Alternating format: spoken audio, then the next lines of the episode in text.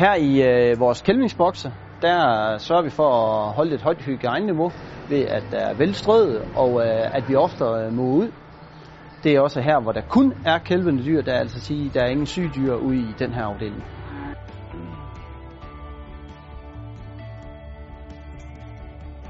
Når kalven den har fået sin råmælk for at få en god modstandskraft og har været ved koen et døgn, så kommer den her ind i en nyvasket og ren kalvboks.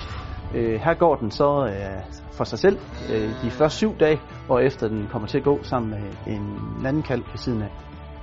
Vi giver vores kalve mælk af en sultespand, som vi holder ren og vasker. Vi har også daglig rengøring af vores skåle, hvor de får vandet.